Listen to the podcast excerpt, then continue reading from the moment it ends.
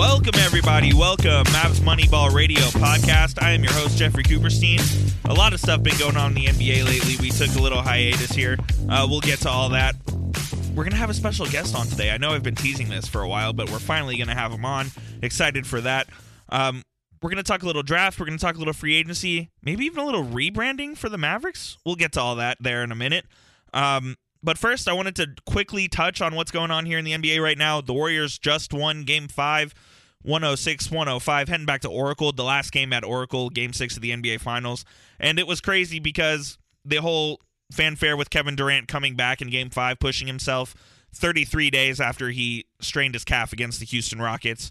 Uh, Durant was back in action, and then in the beginning of the second quarter, um, went down, looked very serious, even serious, more serious than uh, originally thought. Uh, and it looks like he tore his Achilles, so he'll be out for a while. So uh, our thoughts are with Kevin, and uh, hopefully he makes a full recovery and gets back to the absolutely fantastic player he once was. So that happened. You have Toronto on the verge of winning their first, or the Warriors making a three-peat and solidifying themselves as one of the best dynasties to ever play in the NBA. I think the Warriors are one of the best dynasties to ever play in the NBA. I've never seen a better team in my lifetime in uh, 23 years. Yes, the Bulls were fantastic. The Lakers were great. But I don't think anyone compares to this Warriors team. I think they're just so, so talented. They're so good offensively and so good defensively, even though they haven't been great defensively in this finals. It's just, it's an absolutely unbelievable collection of talent, and I'm so glad I've been able to witness it. So that's been uh that's basically what's going on in the NBA here. We have free agency coming up in about three weeks. All that changes now that Durant tore his Achilles. He probably opts into his $31 million player option and stays in Golden State, uh, even though he probably won't play. So that rules him out, you know, going to the New York Knicks, unless the Knicks want to still offer him a max coming off a torn Achilles, which is possible, I guess, but I don't see it. I don't really see that happening. It's a very interesting time here. Not sure what direction the Mavs are going to go yet. Obviously, the same names we've been throwing out there for a long time: the Khris Middletons, the Kemba Walkers, you know, even the bigger fish, the Klay Thompsons, etc. So we'll see what happens there. I think we'll get a little clearer picture um, as as time nears and to see uh, who's going where. But that wraps up that. I want to get to our interview. It's a very special guest, someone near and dear to my heart, the uh, Mavs radio play-by-play man, Chuck Cooperstein. Let's get to that next.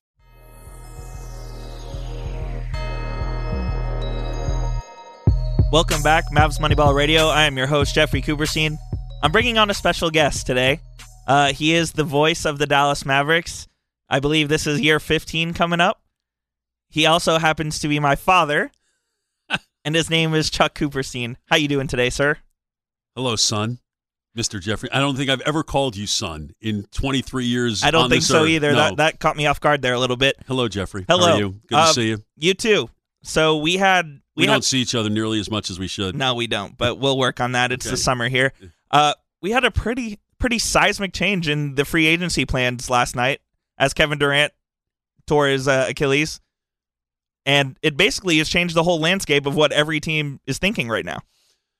You know, it makes me wonder just how it's all going to come down. I mean, obviously Durant has a ton of options.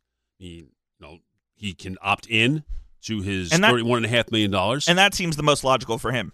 it seems logical, but I mean, if his agent slash business manager gets a sense that, regardless of the length that he's going to be out, which we're all assuming is basically going to be about ten months, ten months to a year, and pretty much means he he misses, He all of the next year. season, he misses all of next year.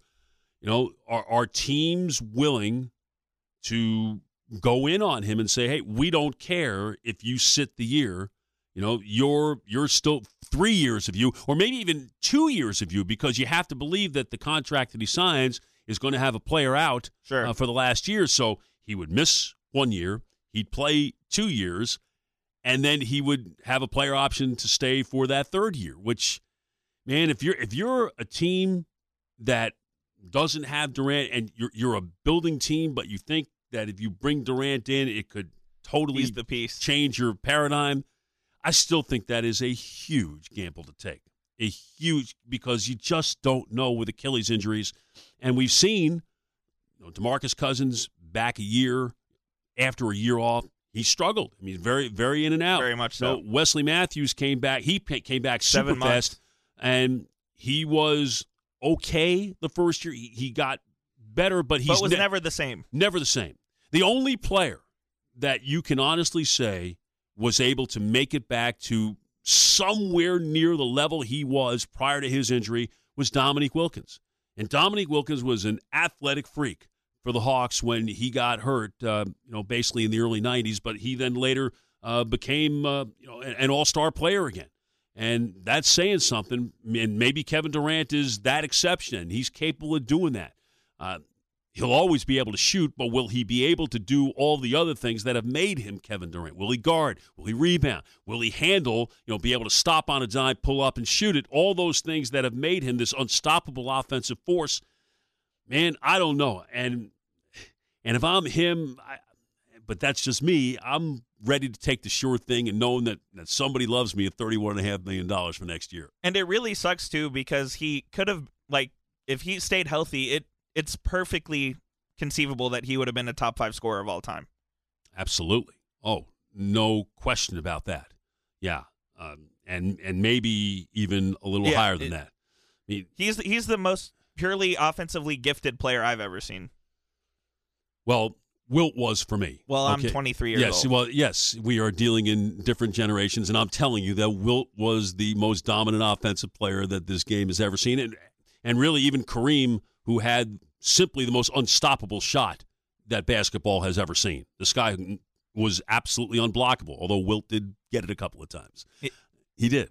Uh, but yes, to, to your point, certainly in the modern era, he's the most gifted offensive player I think we've seen. I mean, there's just nothing he can't do. I mean, yeah, he's listed at six nine. He's seven. He's feet. seven feet. He's seven feet tall, and he's got a got a handle of a two guard, and the the shooting range of of Steph Curry, and uh, the ability to rebound and guard, which I think his time at Golden State has sort of alerted the rest of the basketball world to that he's more than this offensive Right. force. That he really is a complete player, uh, and it's it's it's a shame. It's it's a real shame what happened here. And I'm I'm just rooting like hell for him to get back. And to that point, he does bring so much to the table.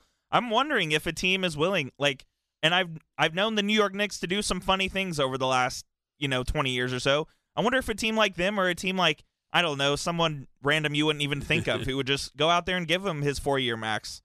Well, again, I mean, to you know, bring it around here, would the Mavericks even ponder that, knowing that they've got two stars, two young stars, assuming they're going to assume that again with the Matthews experience, they have the experience in dealing with that recovery. And the Mavs are a known training staff to be one of the better training staffs the absolutely. I mean, Casey Smith, Dion Calhoun, and Jeremy Holsopple. I mean, they're they're fantastic. They're absolutely at the top of the game when it comes to stuff like this.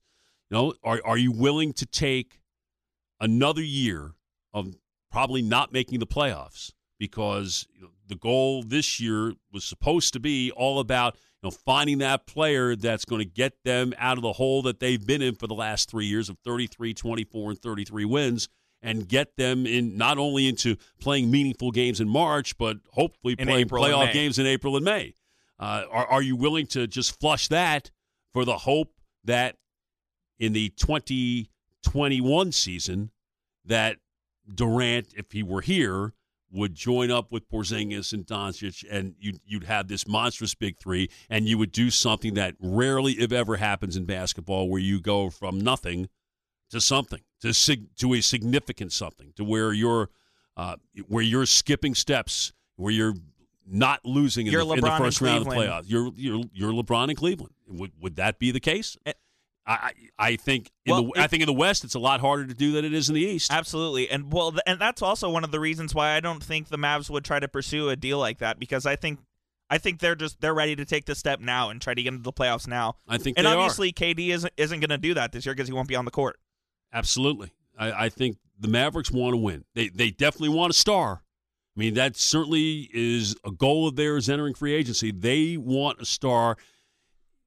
If they have to settle for you know several, for lack of a better phrase, B level parts as opposed to the A plus part, they'll they'll live with that and they can make it happen and and they'll be better than they were last year. I mean, there's there's no question they're going to be better, but you know, is is getting does getting somebody, for instance, like Kemba Walker now, or Khris Middleton now, is that better moving forward and and getting that cohesiveness that all great teams have and getting it from the get go and, and doing that now is that worth it now as opposed to waiting and then hoping that Durant makes a, a really good recovery from his Achilles injury and then you throw him out there with Luka and Porzingis and see how that all mixes. I just I don't see I don't see them wanting to wait another year. I think Cuban wants to win too bad. I think Rick wants to win too bad. It's it just doesn't seem feasible to me that Kevin Durant would be an option. But they his teammate Klay Thompson. If KD opts in, do do the Warriors have to think about giving Thompson a max, a five year max? He can't get a super max because he missed out right, on the All NBA. Right. I think I don't think the Warriors are worried about money. I mean, the Warriors are moving into they'll new, pay that they'll pay that billion dollar luxury tax well, they're gonna have to what, pay. appar- next- well, apparently next year, like their whole deal, luxury tax included, would be three hundred eighty million dollars. That's and, chump change.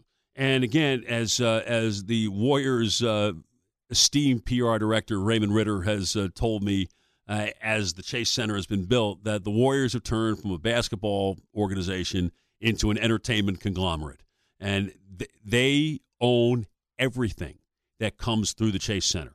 Every concert, every show.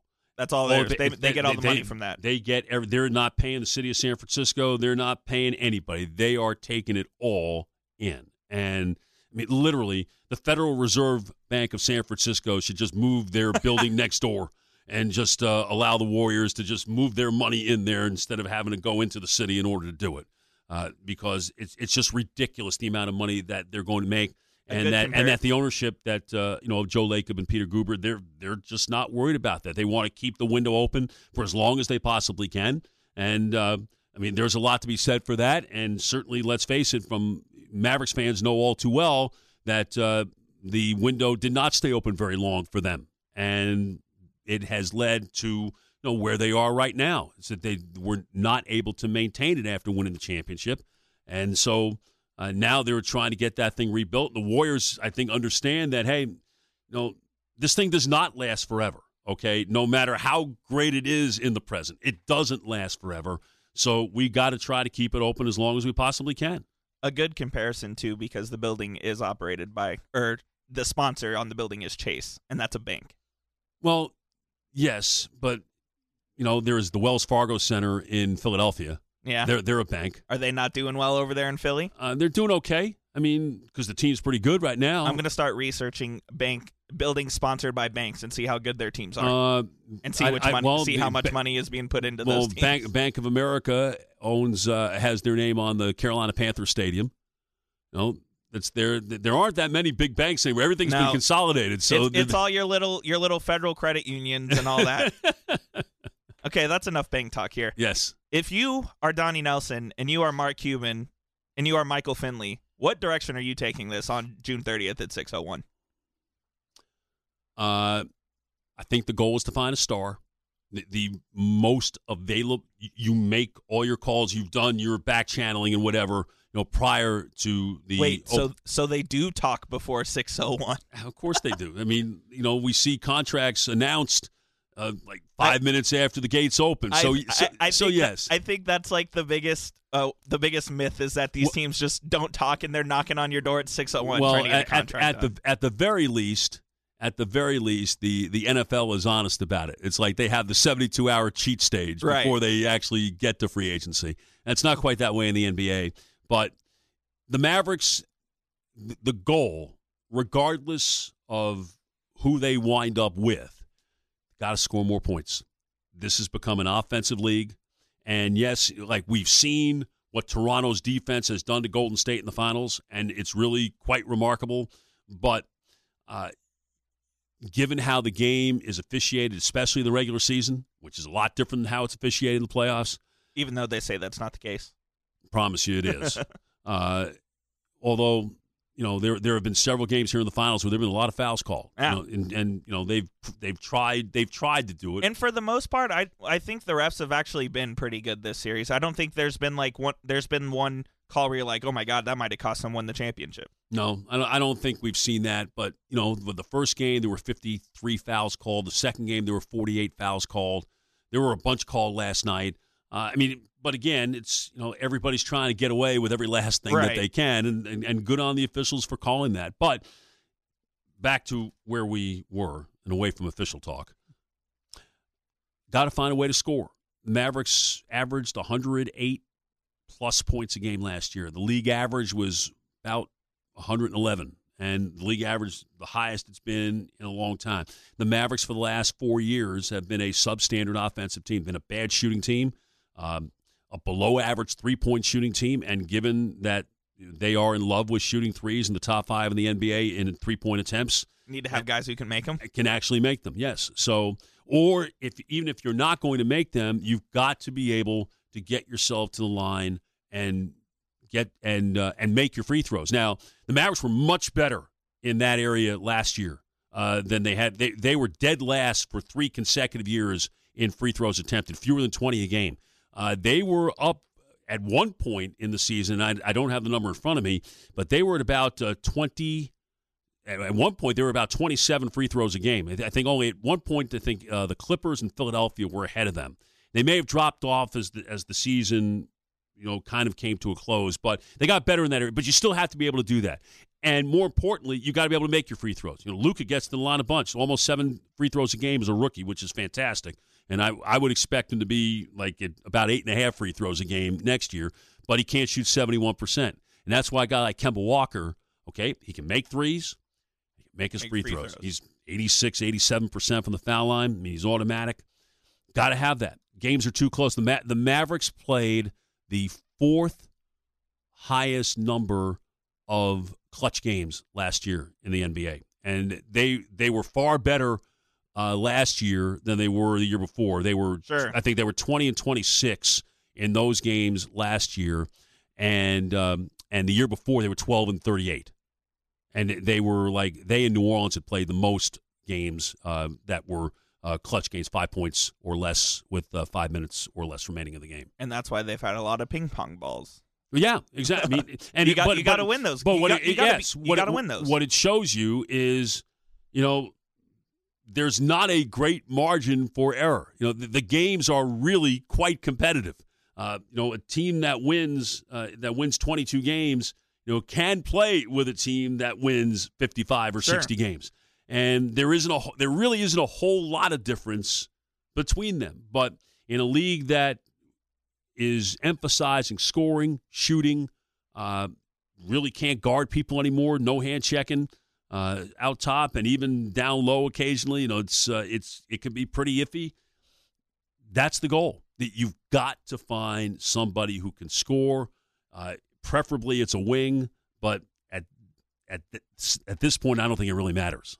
I don't think it really matters at all. A guy that I would love to see the, come to the Mavs this year, I don't think it's possible, but a guy like JJ Redick, who is a knockdown shooter, he's an older guy, but he's a, I th- feel like he fits perfectly what the Mavs need. He can play the two or the three. He can shoot it from anywhere. He'll be able to shoot till he's sixty, like Dirk. Well, he's he's small. I mean, I don't I don't think he's a small forward. I really think he's he's an off guard, and I think he's staying in Philadelphia on a one year deal. He he actually he lives in Brooklyn.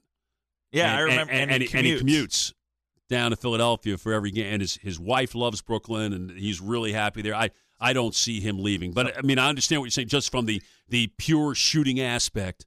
Yeah, JJ Redick getting passes from Luka and and, okay and, and, and Porzingis being able to open up the space for Redick to have you know nothing but clean looks at it. Yeah, he'd look great here, but I, I don't think that's very realistic. Just wait till JJ Redick finds out there's a team in Brooklyn. no, he knows. yeah, and and that team's actually getting better too. Yes. that team's getting Exactly. that team is getting better. But uh, yeah, I, I think he's. I know he's really enjoyed his time in Philadelphia, and uh, um, you know he hasn't always played great in the playoffs. Uh, but again, you know you, you got to find a way to get there.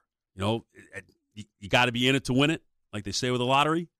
And in the same thing with the playoffs. You, you in the NBA generally order holds, but if you don't get there, then you have no chance. And and you don't want to be that team like Phoenix is right now, what- Stuck in the middle of nowhere. like Sacramento has been, what Minnesota was before Jimmy Butler got there, and then immediately, you know, skedaddled to, to Philly uh, via trade, you know, where they had missed the playoffs for, for 12 years in a row. Uh, I mean, Sacramento's missed it, what, 13 straight years now. You just don't want to be that team. And I know, listen, we experienced it here with the Mavericks. The Mavericks went a decade without making the playoffs, and it was miserable. They were the worst team in professional sports in the decade of the 90s. They had the lowest winning percentage in the decade of the 90s. Who wants that? I don't know. My Maverick fandom's been pretty good. They've only yes, your the- Maverick fandom has been fantastic. They, have okay? only missed the playoffs like four times in my in my sports comprehension period. Yes. So that's been good. Uh, there's a couple things I want to get to before we get out of here. One thing, the the lesser of the player acquisition period, uh, the NBA draft. The Mavericks don't have a first round pick, but they do have a pick in the high 30s in the second round, Mid 30s. mid 30s. Yeah. Uh, where where do you see them going there? Are they going to try to get a guy like Jalen Brunson, who who's a quote unquote rookie veteran who can come in and contribute right away? Or are they looking for a project? Well, I think probably somewhere in the middle. You- You've gone to two pretty significant extremes. Uh, I think they're looking probably more on the project end. I mean, look, there are. A, I think there are a bunch of wings that are going to be available in the second round. Uh, that I'm really curious about. Louis King from Oregon is one of them. Was a five star player uh, out of New Jersey. Went to Oregon and had a fantastic NCAA tournament for them. You know, they got into Sweet 16. He was he shot 11 of 18 from three, and he shot about 39 percent from three for the year, and and a, and a good free throw shooter. And that's the type of thing that I think that scouts generally look at as translatable. Uh, he he very much intrigues me. Dylan Windler of uh, of Belmont uh, can really shoot it, and I, I think that's kind of what they're looking for.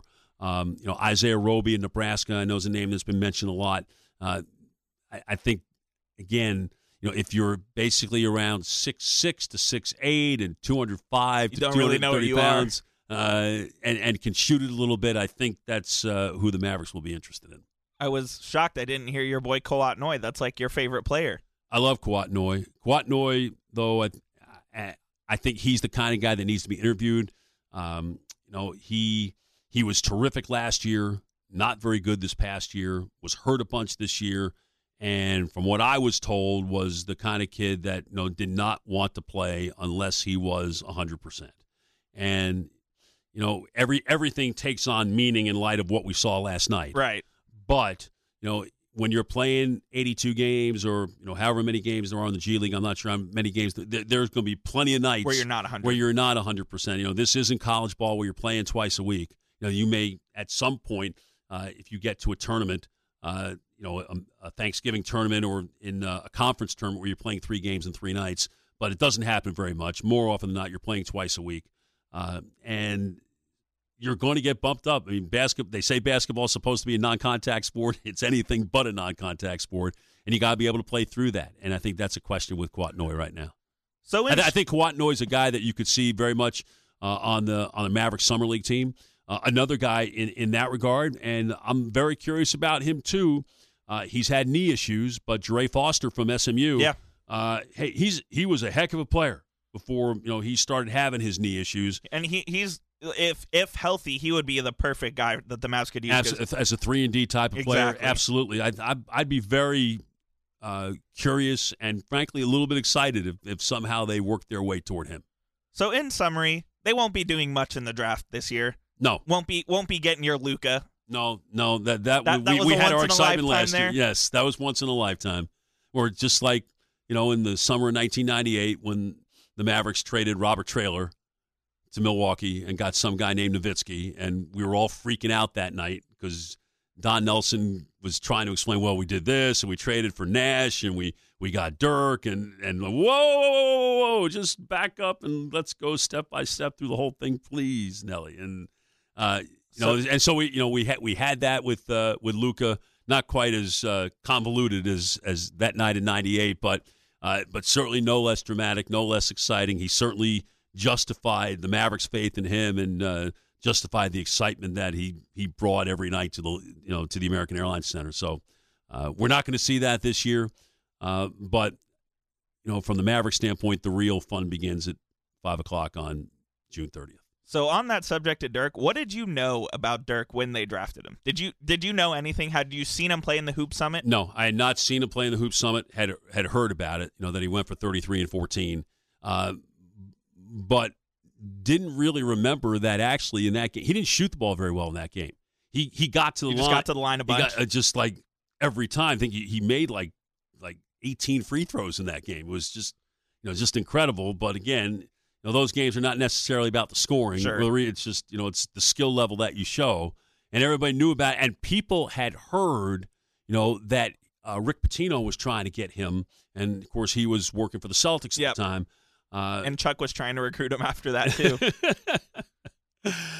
and I, I just remember when they when they got him, and thinking, man, Paul Pierce is sitting on the table right there. Paul Pierce would have been, you know, he was a plug and play guy right away, man. You you, you knew what you were getting with him, and he obviously had a great career, but he wasn't Dirk. I was going to say, I think you're happy with the way that turned out. I think out. it right? all turned out okay.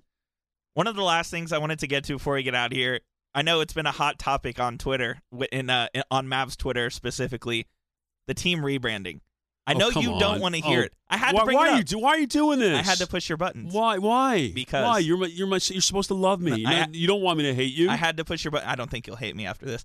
Um, but I we clearly know your opinion on this. You don't you don't want to see any sort of change whatsoever, whether it's a change in the logo, a slight change in bringing a different color and maybe bringing a green back a little bit, or just just a nice refresh. You don't want to see a nice refresh I love the uniforms. I do. I just I think because all, all lo- all you care about is if you can read the number or not. You don't care what they look like. I, I listen. Blue is my favorite color. I, what, any shade of blue, you know, works for me. So I'm I'm happy with that, and anything that contrasts with that blue is uh, is is good. I'm I'm not big on having five different jerseys and things like that. Um, I mean, And nothing. I, I I guess I mean I don't know that I would be totally opposed to to a logo change, but I you know I look at teams like the Knicks, the Bulls, the Celtics, the Lakers, and they don't change their jerseys. the Lakers did just change. Well, well, well, well, but the Lakers actually went back to their 19 show their Showtime era Laker with the with the purple numbers inside the gold uniform, uh, which was a heck of a lot better than the one they had previously. We talked about this earlier. I like the ones that they had in the 2000s with the white numbers and the gold jerseys. Harder to read, It's- And that's all you care about. It And- doesn't and- matter. yes, it is. It is all I care about.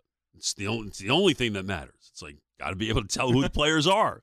Otherwise, tell- otherwise, otherwise I'm not doing them? my job. Now, I, I really would like to keep my job, and it would help keeping my job really sort of matters uh, if I can identify who the players actually are. So there you have it. No rebrand for you. No, I mean, I guess, like I said, I'm I'm not opposed. I, I don't know that I'm totally opposed to it. I'm just saying I really like what the Mavericks have right now. I really wish, frankly, that the Mavericks would bring back the Navy jerseys that they wore back in two, in in the mid 2000s when Yes, they were going absolutely. to. You know, I, I, those were great, and those ultimately got replaced by the Royal Blues, which I love. You know, I, I love those too. And the the reason I love the Royal Blues is because that's what they won the championship in. Yeah. I call them the championship blues because that's what they are. they, they're great. It's it's just a great look and letters, numbers, easy to read. Don't think that the font is dated or anything like that, but timeless. Keep it simple. You know, like what- what the Jazz did with their you know their third jersey and their they, they, and, and The rainbow and- court? Well, now they're putting and uh, the Warriors did this too, and everybody's putting down extra to spend you know hundred thousand dollars on on courts that they may Oh. use like ten times a year. What, what is that to an NBA team? Well, I mean, every dollar does count. Eh. I mean, okay, let's put it this way: not every team is the Warriors, the Lakers, the Knicks. The, the Mavericks do just fine, but they're not at that level. The Mavericks and also- Utah certainly isn't at that level. I don't. The Mavericks have not changed their court since 2001. I'm convinced of that. I don't think they've actually. well, no, they have. Yes, they have. They've changed the lanes for sure. They've changed the lanes where it's it's one color in the lane. There's no. There used to yes, be. Yes, you're right. There used to be like black on the side or and well, what- well, no, but like on the side Yeah. of the lane, they, th there were lines on the lane, you know, that were the college lane Right. and the and the NBA lane, um, and they they got rid of that, and it's just you know one square, sixteen foot wide deal, which a lot of people do now. So so for you, simple is better.